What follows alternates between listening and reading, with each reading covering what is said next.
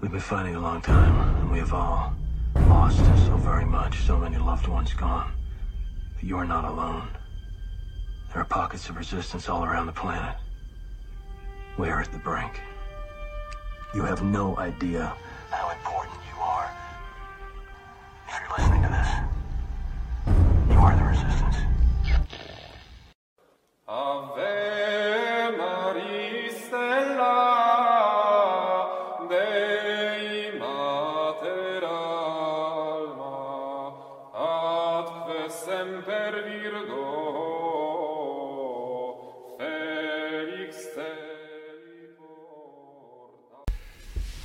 I'd like to make some remarks about fasting.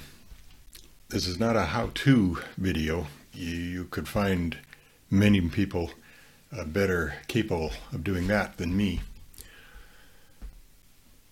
But it's a question about why fast. And the answer to my imposed question is liturgy. Everything that I think of, I think of in uh, liturgical terms. I do liturgical theology. Here's the background for it, and then um, I have a PowerPoint to show to you. I am an adult convert to the Catholic Church. I say about myself that I'm not a cradle Catholic, I'm a credo Catholic. Three authors were especially influential, a whole host of them, but three were especially influential in bringing me into the church. Uh, one was Chesterton, a second was Louis Bouyer, and a third was my own self. When I was writing my dissertation, I wrote myself into Catholicism in chapter 5 of the dissertation.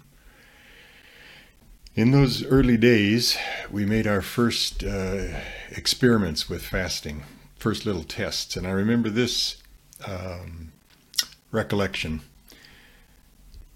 We got about uh, three weeks into Lent and then had the um, sensation as a, a new uh, neophyte experimenting with fasting. Oh, oh I, I think I get it now.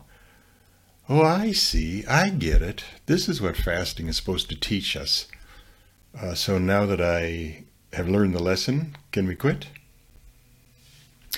Or do you Catholics actually think that you can practice religion with your body as well as with your mind, as well as with your affections. So you use your body through the whole Lent, even after you've learned the lesson. What if fasting isn't just a teaching tool, a didactic tool? Uh, what if it has a deeper meaning than that? And then I think I had a clue about the deeper meaning when one day I heard a woman say, uh, This Lent, I'm going to uh, give up being so angry with my children. And I thought, uh, that's good. That's a worthy goal. I hope that when Lent ends, uh, you've strengthened some moral muscle and you're uh, uh, not as angry with your children for the rest of the year either. But I thought of the fact that in the fasting instructions, I knew you could start again something at the end of Lent. And I had a uh, eight inch chocolate bunny and a bag of uh, m&ms in the cupboard that i was waiting to jump on as soon as i got home from the easter vigil. That struck me as odd. There must be a difference between the kind of fasting where you give up something that you think is bad and you shouldn't start again and a kind of fasting in which you're nevertheless going to start it again. And uh, this is the uh, source of this little um, exercise of thinking. Chesterton wrote, Nothing is more common than to find a modern critic writing something like this Christianity was a movement of ascetics, a rush into the desert, a refuge in the cloister, a renunciation of all of life and happiness. That this was part of a gloomy and inhuman reaction against nature itself, a hatred of the body, a horror of the material universe, a kind of universal suicide of the senses and even of the self. Now, the most extraordinary thing about all this is, it is, is that it is quite true, and in every detail except that it happens to be attributed to the wrong person. It is not true of the church. It is true of the heretics condemned by the church. The early church was ascetic, but she proved she was not pessimistic. was ascetic, not pessimistic, and she proved it by condemning the pessimists. The Creed declared that man was sinful, but it did not declare that life was evil. And it proved it by damning those who did. The condemnation of the early heretics is itself condemned as something crabbed and narrow, but in truth it was proof that the church meant to be brotherly and broad. It proved that the primitive Catholics were specially eager to explain they did not think man utterly vile. They did not think life incurably miserable. They did not think marriage a sin or procreation a tragedy. They were ascetic because asceticism was the only possible purge of the sins of the world. But in the thunder of their anathemas, they affirmed forever that their asceticism was not to be anti human or anti natural, that they did wish to purge the world and not to destroy it. Whatever ascetical discipline you take up in your fasting, it's not because the thing is bad. Again, from his uh, um, biography of Francis, it may seem a paradox to say that a man may be transported, transported with joy to discover that he is in debt. It's the key to all the problems of Franciscan morality which puzzle the merely modern mind, but above all, it is the key of asceticism. The key of asceticism is to discover that we are in debt. Because it's the highest and holiest of paradoxes that a man who really knows he cannot pay his debt will be forever paying it. He will be forever giving back what he cannot give back and cannot be expected to give back. He will always be throwing things away into a bottomless pit of unfathomable thanks. It's almost like there's some connection between ascesis and thanksgiving. Oh, yeah, what was that Greek word for thanksgiving? Eucharist. We are not generous enough to be ascetics. One might almost say not genial enough to be ascetics. Asceticism cannot be understood outside of love. This is me now trying to interpret Chesterton. Because love is the cause of grace which causes a human response.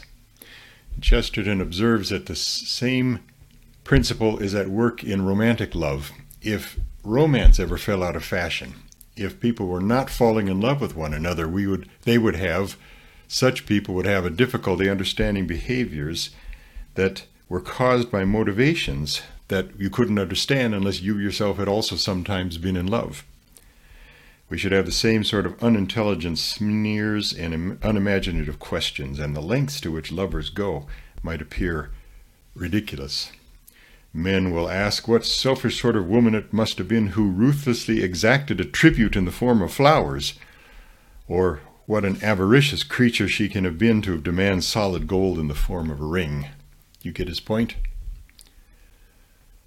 Just as they asked what cruel kind of God can have demanded sacrifice and self denial. But this would only be because persons who have not understood the delight cannot understand the asceticism.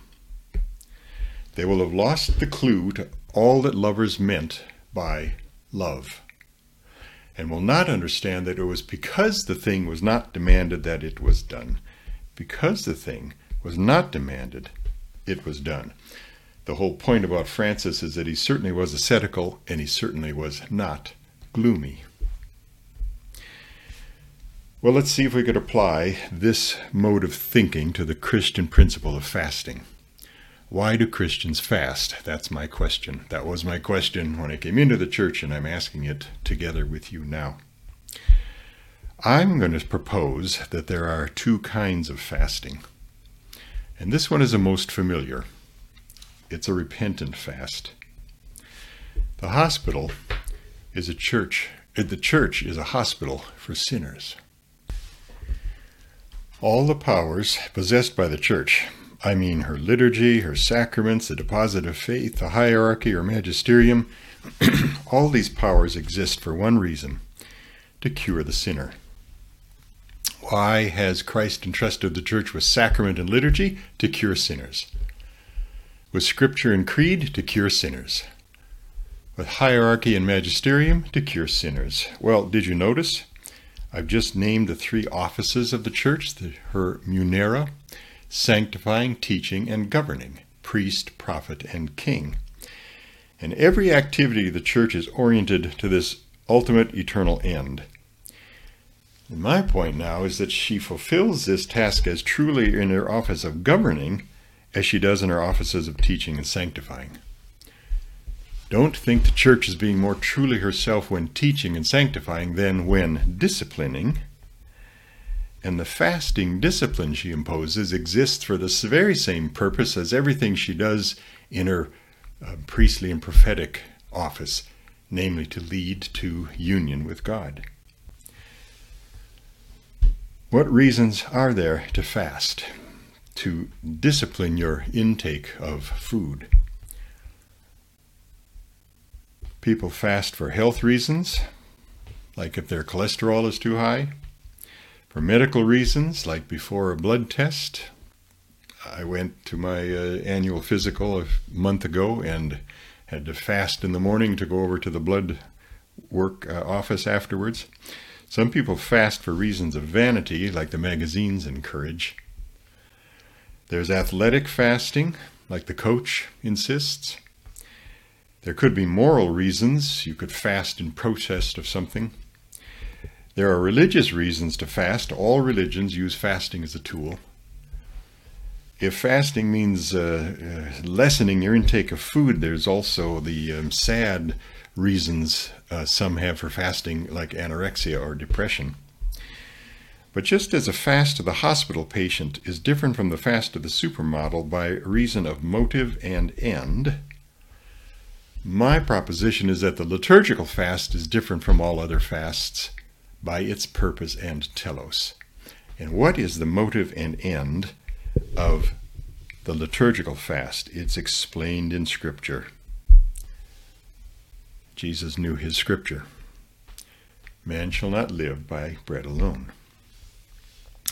Here's some sayings from ascetical writers about the value of fasting. Let your weapons be tears and continuous fasting. Understand what I say. There can be no knowledge of the mysteries of God on a full stomach. It's tough on uh, well fed academics who are trying to understand the mysteries of God. Maximus Confessor writes Almsgiving heals the irascible part of the soul, fasting extinguishes the concupiscible part. Do you want to get a handle on your concupiscence? start with fasting. John Climacus wonders how astounding it is that the incorporeal mind can be defiled and darkened by the body. We're made up of um, spirit and body.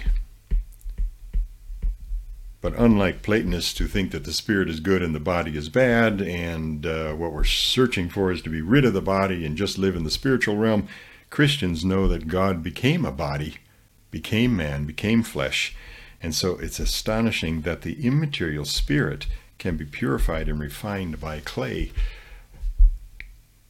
Liturgical fasting is a refutation of the idea of uh, Gnostic dualism that uh, matter is bad. Yes, matter is good. You use your body for your spirituality. Being body soul creatures, the remedy has to be applied to the soul through the body, by means of the body, along with the body. The reason the body's involved is because a harmony has been disrupted and faculties are in disorder.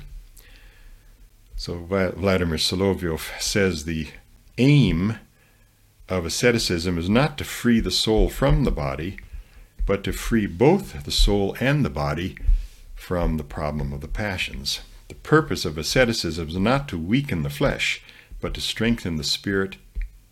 And when the spirit is strengthened, there can be a transfiguration of flesh. Abba Sisoes refers to this as a spiritual struggle.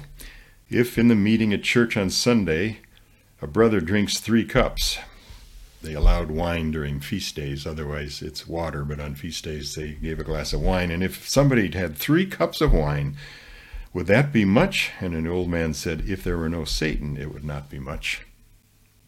It's a spiritual struggle. This is a passage from John Climacus' Ladder of Divine Ascent, and it's uh, just so typical of John. He uh, makes paragraphs every now and again that have uh, um, a list that goes by in staccato speed, like a metronome. I translate it into bullet points. Fasting ends lust, roots out bad thoughts, frees one from evil dreams. Fasting makes for purity of prayer, an enlightened soul, a watchful mind, a deliverance from blindness. Fasting is the door of compunction, humble sighing, joyful contrition, an end to chatter, an occasion for silence, a custodian of obedience, lightening of sleep, health of the body, agent of dispassion, a remission of sins, and the gate to paradise, indeed, the delight of paradise. Hmm, why fast? Maybe we need to put this on our refrigerator door on day 22 of Lent so that we remember uh, why we started it. Well, let me summarize fasting type 1. And uh, being an academic, I'll summarize by stealing the words of another, but it's not stealing if I um, quote him, if I acknowledge it, then it's not plagiarism. Kallistos Ware is an Orthodox priest and theologian, and he describes this as the sinner's fast, namely a fast of repentance. Our primary aim of fasting is to make us conscious of our dependence upon God. And if practiced seriously, the Lenten abstinence from food, particularly in the opening days, the days in which I was uh, brought to think, oh, yeah, I think I got it now. I, have understood everything you want to teach me. Hmm. In those opening days, it involves a considerable measure of real hunger and a feeling of tiredness and physical exhaustion. And the purpose of this is to lead us in turn to a sense of inward brokenness and contrition. To bring us to the point where we can appreciate the full force of Christ's statement, without me, you can do nothing. If we always take our fill of food and drink, we easily grow overconfident in our own abilities. We, require, we acquire a false sense of autonomy and self sufficiency. The observance of a physical fast undermines this sinful complacency. It's a nice summary of a first reason for fasting, type 1 fasting contrition, repentance.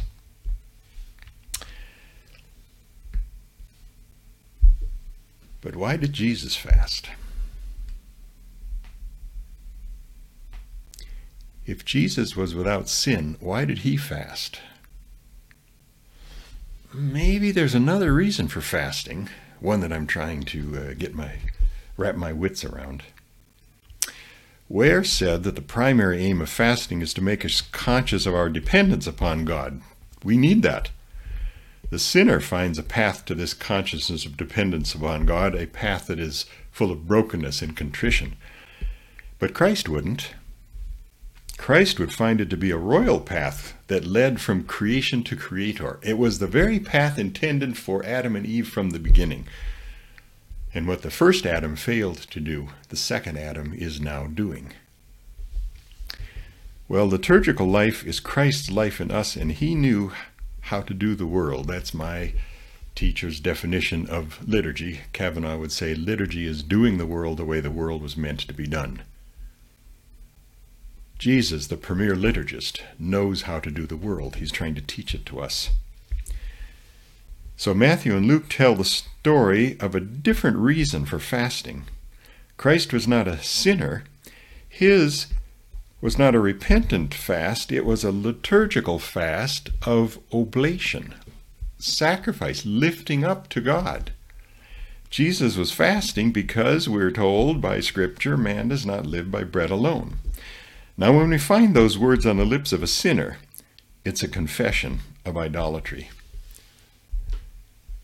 I do try to live by bread alone. I do try to live by things of this world. I do try to live by my own accomplishments.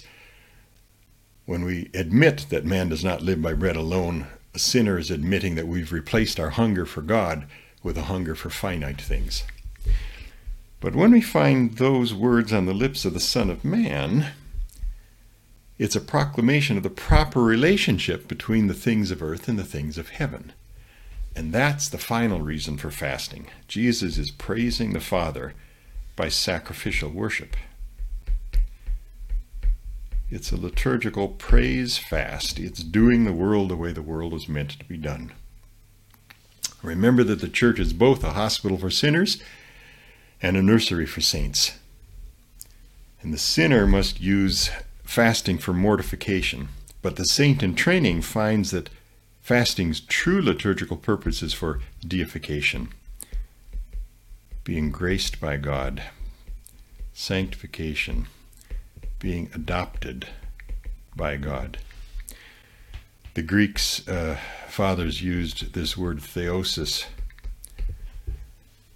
to be deified, to be uh, taken up into God, to be adopted by God. All the church fathers said God became man so that man might be made divine. That's the great exchange in the incarnation. So the repentant fast does battle with the passions, but the nursery for saints wants to enable the liturgical fast. We were not created for bread alone, but for fellowship with the Trinity. That's the deification part, union with God. You were not created, man was not created for union with uh, things of this world, because the things of this world are going to end at some point. They were created for union with God. So, Paul Evdokimov, an Orthodox theologian contemporary, writes Asceticism has nothing to do with moralism. It's not trying to be gooder because we're such bad. The contrary of sin is not virtue, but the faith of the saints. Moralism exercises natural forces, and its fundamental voluntarism submits human behavior to moral imperatives. On the other hand, the virtue of the ascetics has an entirely different resonance. It designates the human dynamism set in motion by the presence of God. Moral and sociological principles are powerless. They cannot pardon, or absolve, or wipe out a fault, or raise the dead. Try a little harder. Let's train you in your morality. Let's uh, be more obedient to the commandments. That's, that's powerless. Because liturgical asceticism is oriented towards deification, moral reasoning alone cannot understand it. And here's how the awareness of that difference came to me. I told you the story at the beginning. The woman was going to give up something she regretted, something bad. I don't want to be so angry with my children. This Lent, I'm going to work on that discipline. Good for you. I hope you build some strength in doing that. But I have something waiting for me that I've given up for 40 days. What's going on? There's a difference between some moral discipline where you give up something because you think it's bad for you, and an ascetical discipline where you give up something that you think is good. Why would you give up something that's good? There's the mystery. This is what I'm trying to get at.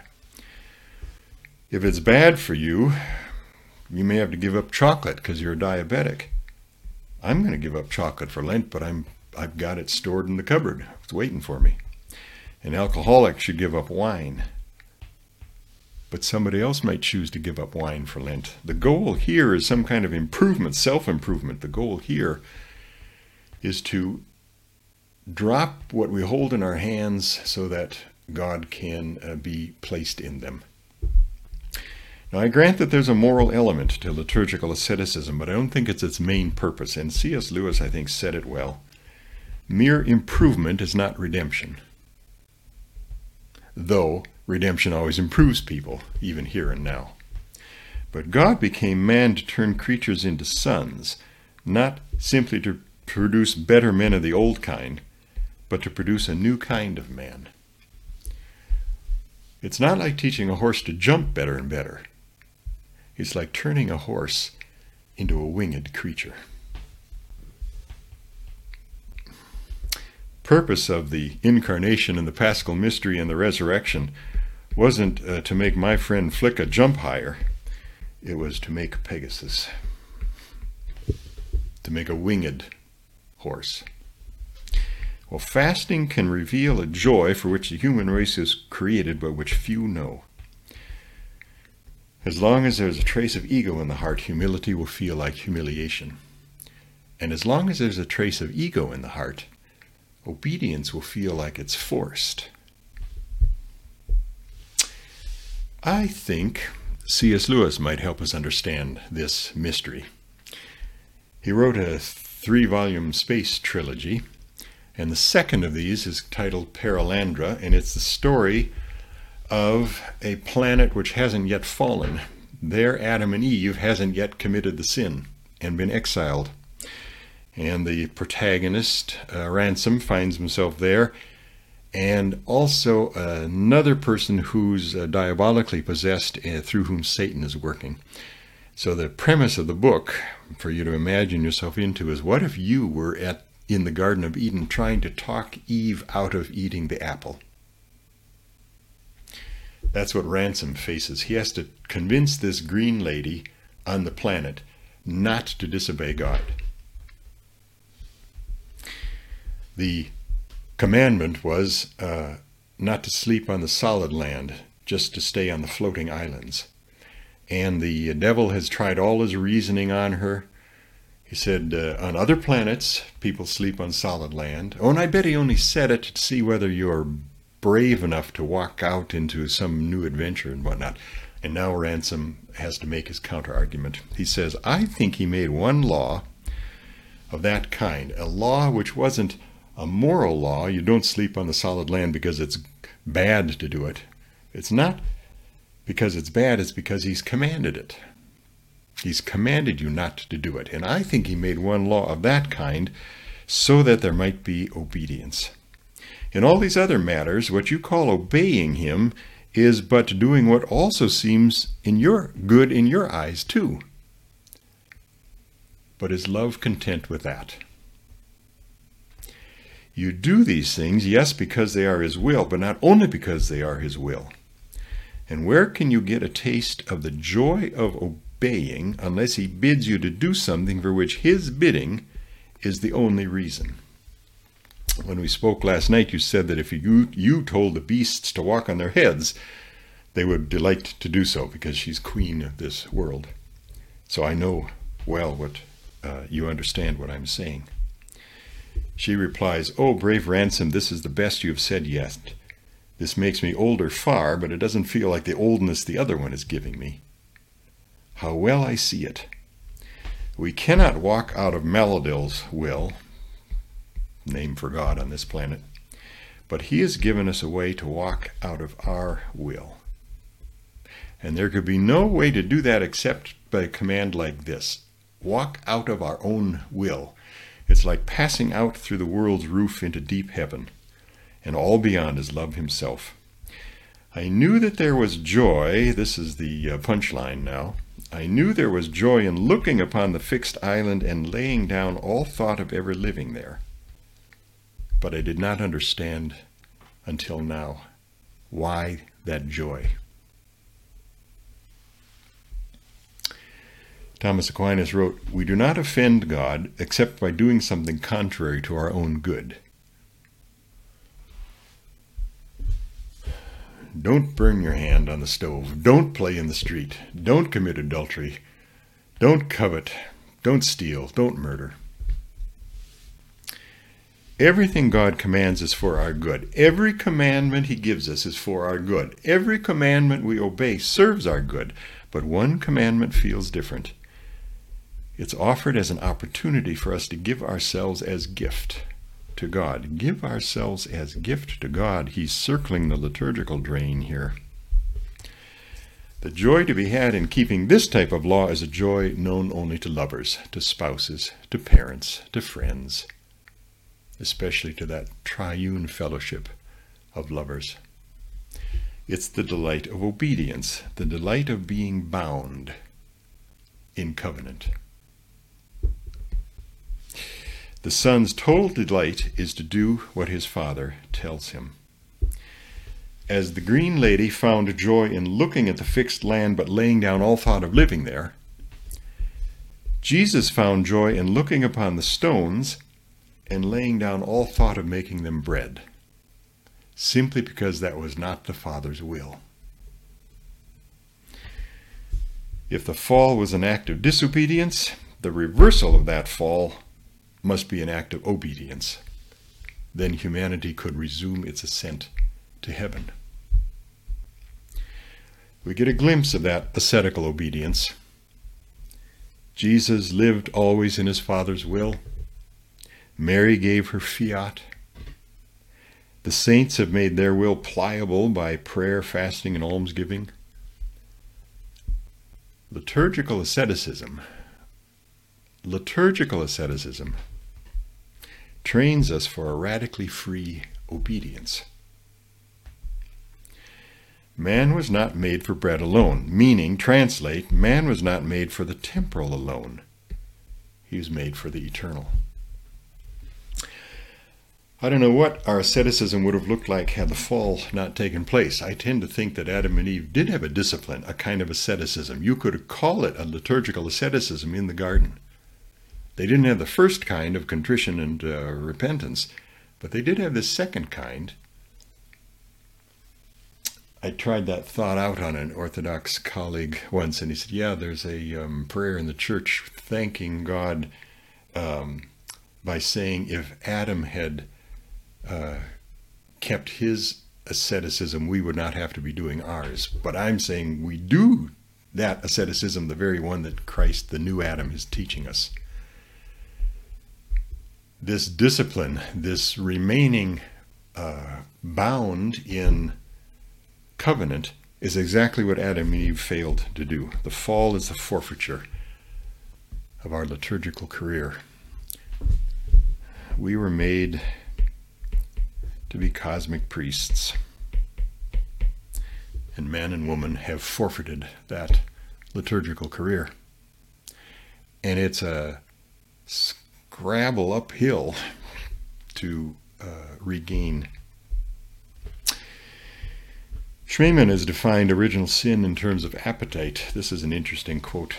In our perspective, the original sin is not primarily that humans have disobeyed God. The sin is that they ceased to be hungry for God and God alone.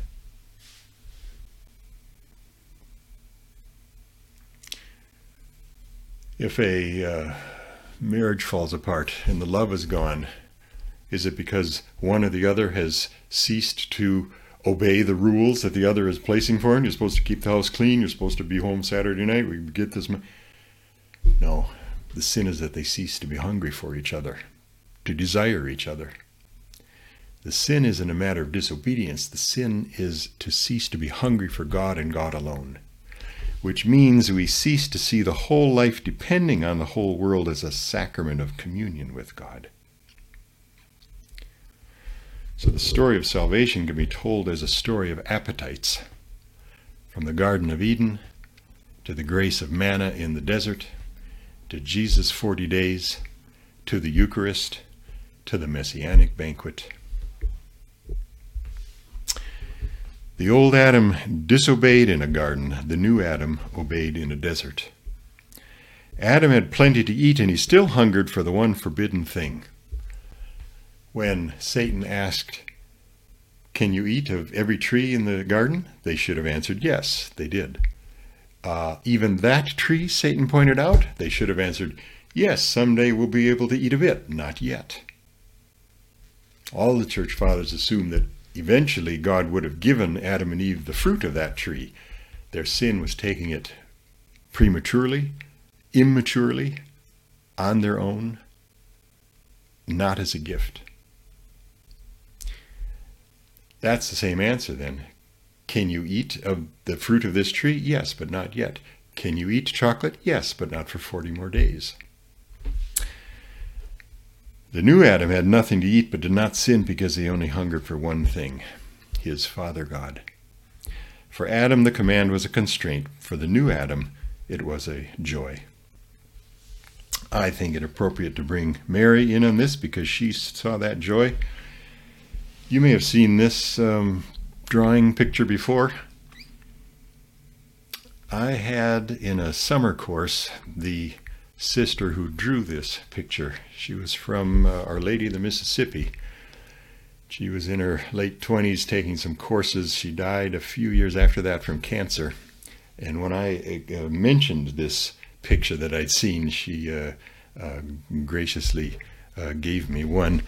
I keep it stuck on the wall uh, next to my desk, so I have it to watch. I just think it's nice. Look how sad Eve is. When she realizes what she's done, and look how compassionate Mary is. It'll be all right. Do you feel him kick? He started to move. And we'll suck that, uh, stomp that sucker flat. It's, it's, I think it's a great, the, the new Eve and the old Eve. Well, here are quotes to that effect. Vladimir Lossky Eve listened to the seducer's word while in a state of innocent humanity. Mary listened to the angel's word while in a state of fallen humanity. Uh, fallen um, human beings. She who is immaculate. Bouyer, Mary is not an unheard of, ex- of exception. She's a masterpiece of grace. Dante, Thou art she by whom our human nature was so ennobled that it might become the Creator, it's becoming to Him, it's appropriate for Him to create Himself His creature. Uh, Charles Williams translates it the worker, uh, it, so ennobled human nature that its worker, God, capital W, did not disdain to become its work. Catechism Mary is the masterpiece of the mission of the Son and the Spirit in the fullness of time, for the first time in the plan of salvation, and because his Spirit had prepared her. The Father found the dwelling place, found the dwelling place where Son and Spirit could dwell among men. What was accomplished bodily in the inviolate Mary, when the fullness of the Godhead appeared in Christ by the grace of virginity, is accomplished in every soul that remains virgin. The Lord does not come with bodily presence, since we no longer know Christ according to the flesh, but he dwells in the soul spiritually. And every birth of faith is like a virgin birth. Ephraim the Syrian summarized four main episodes that go into the cosmic drama under which we are living. At the fall, Adam and Eve lost the robe of glory with which they had been originally clothed in paradise. This uh, little joke uh, is from C.S. Lewis in his um, uh, study on words. He points out that though we say the word naked in two syllables, uh, the original meaning of the word is in one syllable, naked. To nake something is to remove its covering. You nake an orange before you eat it. You nake a nut in order to eat the kernel. There are leaves on the ground, they have to be raked. Uh, we're going too fast. You have to uh, press the middle pedal and then the car is braked. Well, Adam and Eve were naked. They were stripped with the uh, of the robe of glory. In order to reclothe the naked Adam and Eve, God Himself puts on the body from Mary, and in baptism, Christ laid that robe of glory in the River Jordan, making it available once again for humanity to put on at baptism. I picture that uh, from Christ went into the waters of the Jordan in order to sanctify them. The way he sanctified every grave by laying in the tomb, he sanctified every baptismal font by laying in the uh, Jordan River. And from that Jordan go these little rivulets downstream into every baptismal font in the world, pooling up there. Then at his or her baptism, the individual Christian puts on the robe of glory, re entering the, oh, have you ever thought of it this way? The terrestrial anticipation of the eschatological paradise, that is the church. Should make T-shirts. I keep thinking of uh, uh, lines in the uh, stuff that I read that would make great T-shirts. I belong to the terrestrial anticipation of the eschatological paradise. Oh, really? Tell me about it. Finally, at the resurrection of the dead, the just will, in all reality, re enter the celestial paradise clothed in their robes of glory. This is the story of sin, redemption, and the eschatological completion of creation. The liturgical fast weans our appetites from the temporal, not because bread and chocolate are bad, but because there is a higher good we were created to hunger for. And we must retrain our appetites for that higher good. That's the reason for the fast. It's a training of our appetites. Neither the bread nor the stone from which it would have been made are sinful. Only doing something outside of his Father's will would be sinful. And our asceticism now consists of restructuring our appetites modeled after the Son who had only one desire purity of heart is to will one thing. For that to happen, Christ's appetite must become our appetite. That's called conversion. If you can't do it all in one swoop, and nobody can, it's called extended conversion, continued conversion, lifelong conversion. The power that led us to the font is further fed when we eat Him in the Eucharist.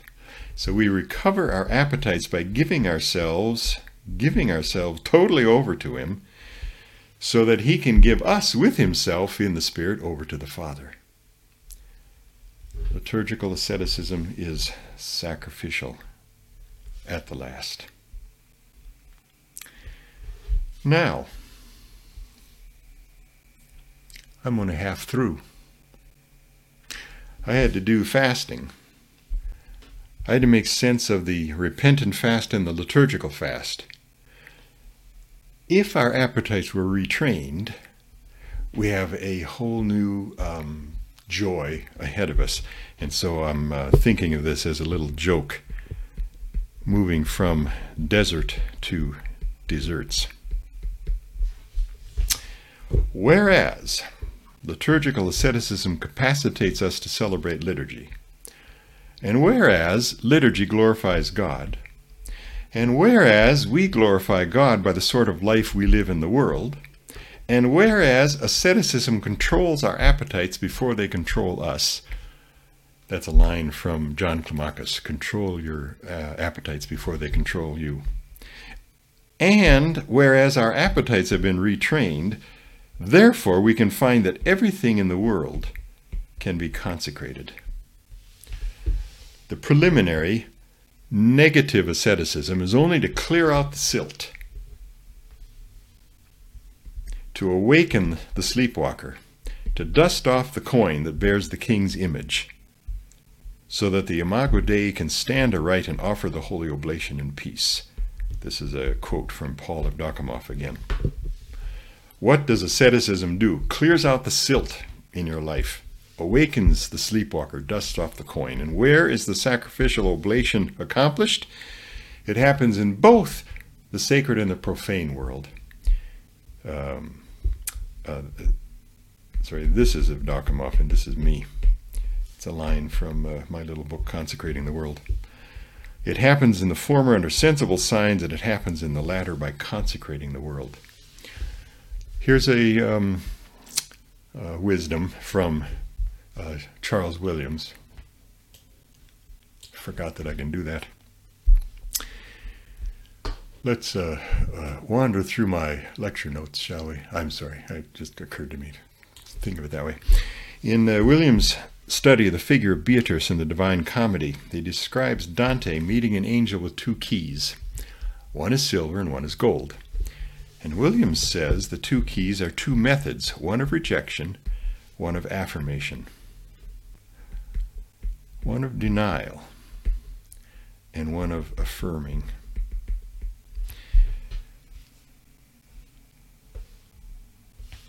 Rejection is a silver key, which is more dear. Affirmation is a golden key, more difficult to use, but both are necessary for any life.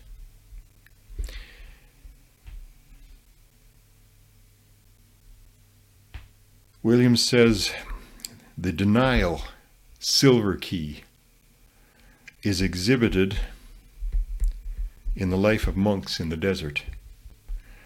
Affirmation, the golden key, is exhibited by liturgists in the world, secular Christians, but both are necessary for any life.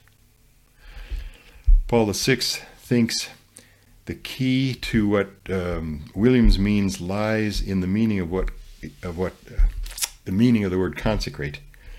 Recall that by consecration we mean not the separation of a thing from what is profane in order to reserve it exclusively or particularly for the divinity.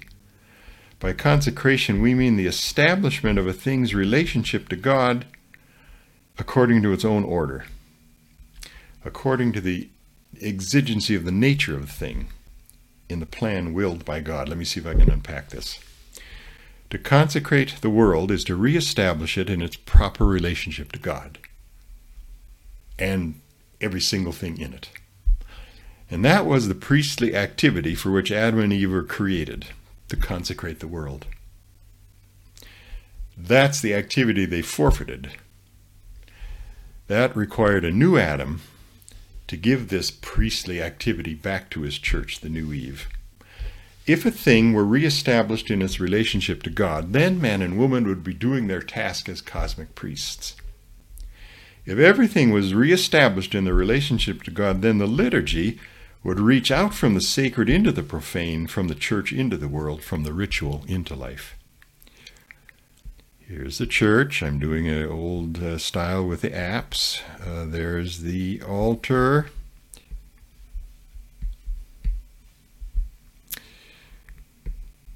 And here in the sanctuary, you find a picture, a model of heaven. Here in the nave, you find the people of the church nave, navy, ark. Church is the ark. This is the um, place where the um, laics sit. And the narthex is a transition place from church to world. My point here is that what goes on in the sanctuary affects their lives and plunges with them back into their life. Do the world the way the world was meant to be done. Chesterton described the Dark Ages as a period of purgation. Water itself needed to be washed. There's a joke by um, Steven Wright. He had a, a bag of instant water, but he didn't know what to add to it. And if the world had uh, so fallen into corruption that water itself needed to be cleansed, what could you use to cleanse it? Well, in the Dark Ages, water is washed and fire is purified. And after being purged of this idolatry, then man could return to nature with safety. And in his own conversion to Catholicism, Chesterton writes he came to understand what Coventry Patmore meant when he said calmly that it would have been quite as Catholic to decorate his mantelpiece with the Venus of Milo as with the Virgin. I wondered what Chesterton meant. I had to go and read Coventry Patmore. This is what he has to say about it. Patmore says that Satan is happy to play either side of the equation. He doesn't mind this and he doesn't mind this. Let me go down the left side first. Let's say the tempter's first task is to persuade us to our destruction by representing unclean things as clean. Adultery, theft, luxuria, envy. First, he hardens our conscience to the point that we excuse our avarice and our lust and our gluttony. The first deception is to persuade us to take something that we should not be taking. Satan's first attack is to whisper in our ear that you can have what you want, and that stifles ethics. Don't fence me in. Oh, but if you resist him on that front, then he comes around the backside and attacks on the other side by representing clean things as unclean. If our conscience is pricked, his diabolical jujitsu rep- represents money, sex, and beer as unclean. There's my uh, contrast. The problem is not money, sex, and beer, it's avarice, lust, and gluttony. Satan will go with either. The second deception is to persuade us not to take something that we are permitted. The second is a whisper in the ear of the Puritan that stifles innocent enjoyment. In the first stage of our advance, we're purified by self denial. The second, by denial, almost equally laborious, of the enemy's false charges, this second right hand column. Which is more difficult for us? We could turn to C.S. Lewis for some uh, assistance. In The Pilgrim's Regress, the first book he wrote after his conversion, he describes a protagonist, John, who thinks he's running away from a landlord who lives in a castle looming in the mountains above him and whom he hates. Half the things, half the rules the king gives, John hadn't ever, ever heard of, and half of them forbid things he did every day and he couldn't imagine not doing. The rules told him that the landlord is extraordinarily kind and good, but will torture them to death at the slightest infraction, a pretext. So one day, John sees an island out his window in the opposite direction of the castle, and he exclaims aloud in his immediate and deep reaction, I know now what I want. He does and he doesn't. He sees an island, and it stirs something in him. He'd never seen the island before, he's never visited the island, he doesn't even know if he can get to the island. But the sight of the island has wound up the spring and its slow release is the plot of the remaining allegory. John goes away from his country, his people, and his father's household. Say, I'm trying to quote the verse as it appears in Genesis. Maybe Abraham was pulled, not pushed. And on his journey, John is attacked from two sides. From one side, materialism says, Whoa, whoa, whoa, whoa, just be satisfied with what you have. Forget this pie in the sky. The material world and all its various pleasures are all you want.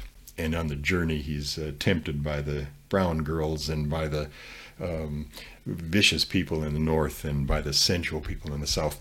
But John's reply is if this world, the material world, is what I want, why am I so disappointed when I get it? The island has awakened in him an appetite or desire for something that the world cannot satisfy him. Well, then comes an attack from the other side. I don't know what to call this side. Materialism, secularism makes good sense on the left. I think I'll call it Puritanism. Curb your appetite. Don't indulge your craving. It's wicked to have this desire for the island. It will always disappoint you. To this, John replies, How can you say the island is all bad when longing for the island has brought me this far? John must learn a final lesson. Number one, he's learned that this world cannot be his end. If the world is what he wants, why is he so disappointed when he gets it? Second, he's learned that the island can't be all bad because the romantic desire for it is drawing him beyond the eastern and western ends of the world, beyond the limits of the world. So John realizes his third discovery. This is Lewis's own story. What does not satisfy when we find it was not the thing we were desiring.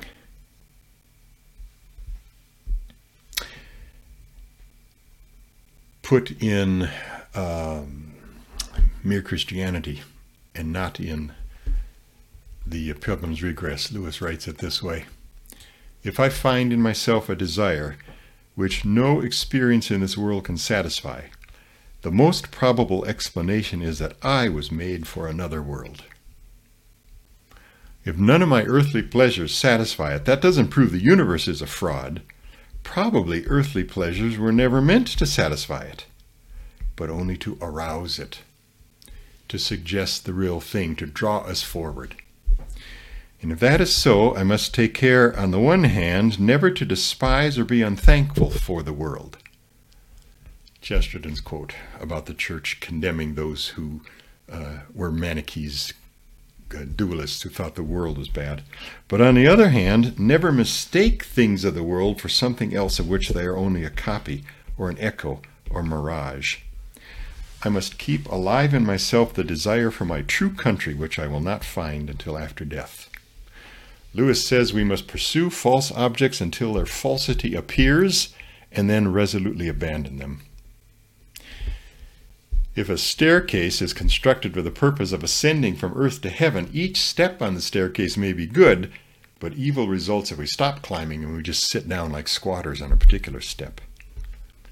Even Edom, Eden should not have satisfied Adam and Eve. They were to be called further up and further in. So Lewis says every pleasure should be shafts of the glory as it strikes our sensibility and every pleasure can be made into a channel of adoration. Is he still giving a Lenten talk? I think I am. Hugo Rahner says we live at the exact midpoint between heaven and earth. And only at that midpoint can we accept and lovingly embrace the world as God's handiwork, be pleased by it, be happy about it, enjoy it, and at the same time toss it aside as a child would toss a toy of which it had wearied in order to soar upward into the blessed seriousness which is God alone. Gregory the Great said in his three volume Moralia on Job Our present life is the road by which we journey on to our home. And asceticism simply teaches us not to stop on the pathway. We can appreciate everything we find along the way, even islands, even bread, even chocolate, even desserts but don't stop. There's no sin in being on the pathway. The spiritualists are wrong. We have a body, it's a good body. We have a world, material, it's good matter. But there is a sin in loving our road instead of our home. There's no sin in being on the road, being corporeal, having a finite body, being a homo viator, having responsibility.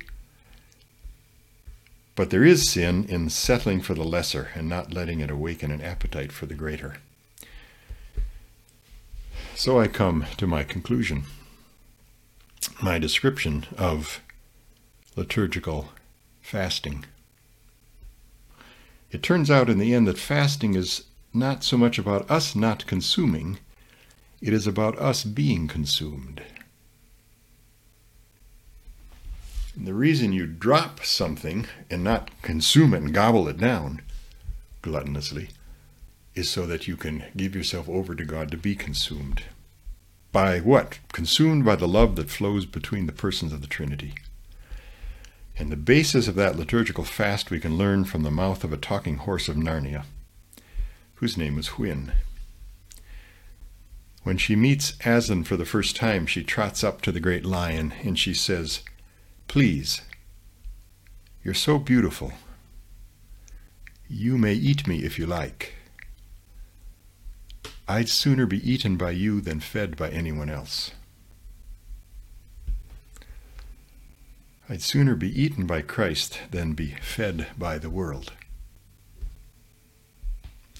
The liturgical fast lifts our eyes above every temporal horizon. And when we see the Word of God in the flesh, we realize that man was not made to live by bread alone.